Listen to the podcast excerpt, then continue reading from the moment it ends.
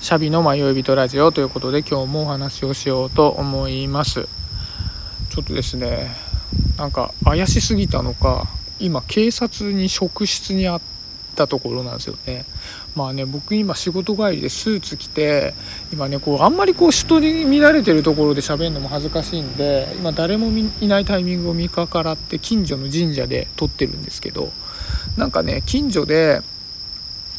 振り込め詐欺のあの事件がすごく多発しているのでっていうんで職質されたらしいんですけど。なんかそういう人の犯人の特徴ってスーツ着てるらしいんで、まあ、スーツ着て1人で喋ってたらまあ怪しいんで、まあ、職質されてもしょうがないのかななんて思うんですけど、まあ、ちょっと気を取り直して今日の話をしたいなと思うんですけど今日話したいのは最近僕脳の本をよく読むんですよ。脳みその本を。で脳みその本を読んでいくとやっぱりその心に関する話とかっていうのがよく出てきてで心に関する話っていうのが出てくると絶対出てくるのが幸せって何だろうみたいな話なんですよね。でなんかじゃあ自分にとっての幸せって何だろうなみたいなことを最近よく考えるのでちょっとその話をさせてもらおうかなと思うんですけどなんかその、まあ、脳の中で考えた時に心って3つの領域があるんですって。それがまあ認知と情動と意欲の3つなんですって。まあ多分インプットとアウトプットの部分とまあいわゆる感情の部分みたいな多分イメージだと思うんですけどじゃあこの3領域の、えー、脳の分野の、え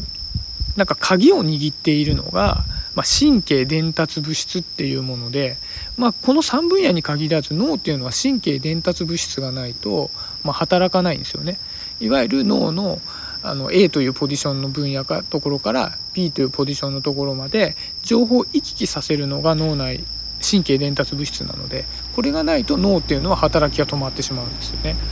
でこの3分野を司る神経伝達物質というもうザ・心みたいな物質があってそれが3つあるんですって。でそれがセロトニンとノルアドレナリンとドーパミン、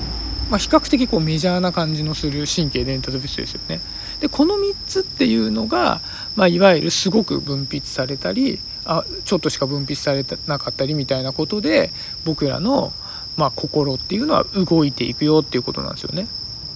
で、まあ、よく言われるこう無気力とか鬱になっちゃうとかっていう状態っていうのはこの神経伝達物質っていうのが全然こう分泌されてない状態、まあ、ゼロゼロになっちゃったら人は動けなくなっちゃうので、まあ、ゼロに近く少ししか分泌されてないと、まあ、気力がなくなっちゃうんですよね。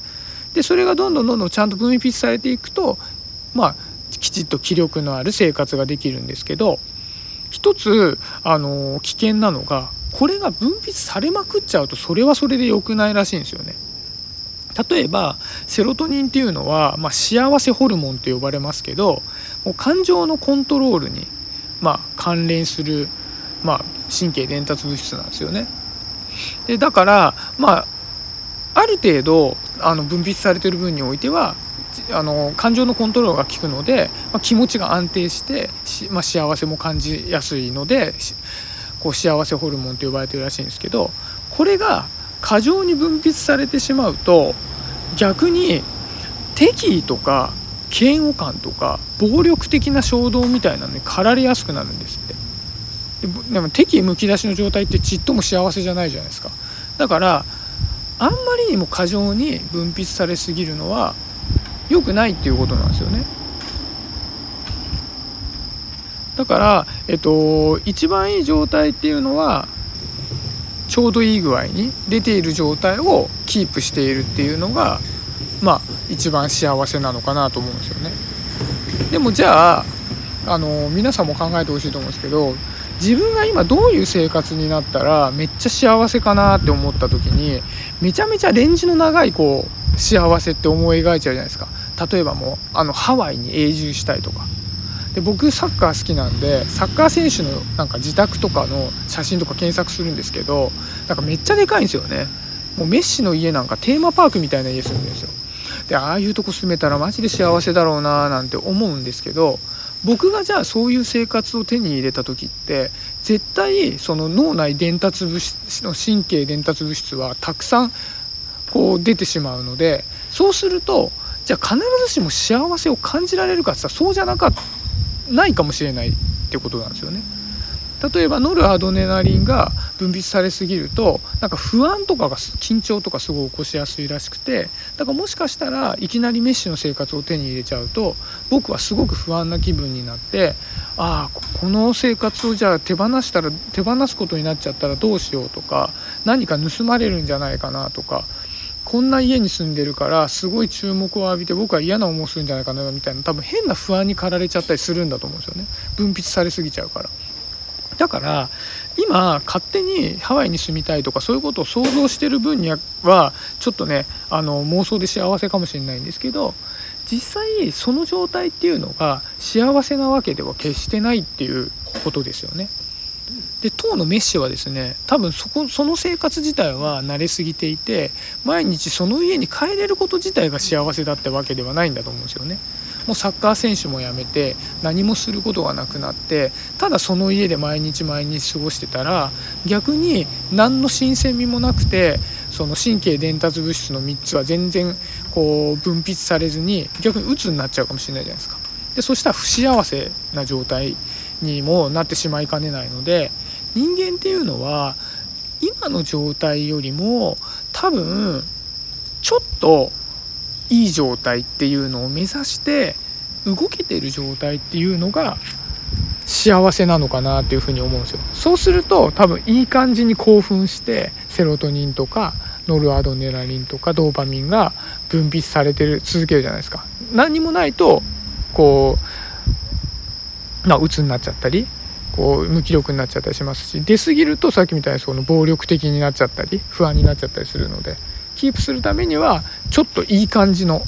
目標があってそこに向かっている状態がいいんだろうなっていうふうに思うんですよね。でじゃあなんかこうお金持ちの人って幸せに見えたりするじゃないですか。例えば分かんないですけどこう YouTube で稼いでる人とかまあまあまあその元気な状態であの動画を撮影してるから幸せそうに見えるっていうのもあるかもしれないですけど例えば分かんないですけど前澤社長とかがなんかこう普段からツイッターでお金ばらまいていてああ俺もいいなあんなに金ばらまけるようになりたいなとか思うんですけど多分前澤社長が幸せそうに見えるのは金をばらまくだけのお金を持ってるからじゃなくておそらくああいう人たちっていうのは自分が次に何をしたらもうちょっと幸せになれるんだろうっていうのをクリアに想像することができてそこを目指すことができてるから多分幸せなんだろうなと思うんですよ。あれだけお金を持ってるっていう状態が幸せなんじゃなくて逆に自分の一歩先の幸せが何かっていうことを想像できていてそれを目指せてるから結果お金も入ってきてるんじゃないかなっていうふうに思うんですよね。だからなんかこう周りの人を見てどうしても妬みたいなっていう気持ちに僕もなっちゃったりなんか例えばじゃあ日常生活の嫌なこととかがあったりするとなんでこういうことがばっかり俺には起こるんだみたいな思っちゃうんですけど多分そのセロトニンとかも脳内伝達物質っていう観点から幸せを考えた時にそういうことを考えるんじゃなくて何か自分が今の状態がどういう状態であっても少し先に何があるのかっていうのをクリアに想像できることが幸せにつながるんだろうなっていうふうに思ったので、まあ、ちょっと今日はねすげえ抽象的な話になっちゃったかもしれないですけどそんな話をさせていただきました。今日もありがとうございます。シャビでした。バイバイ。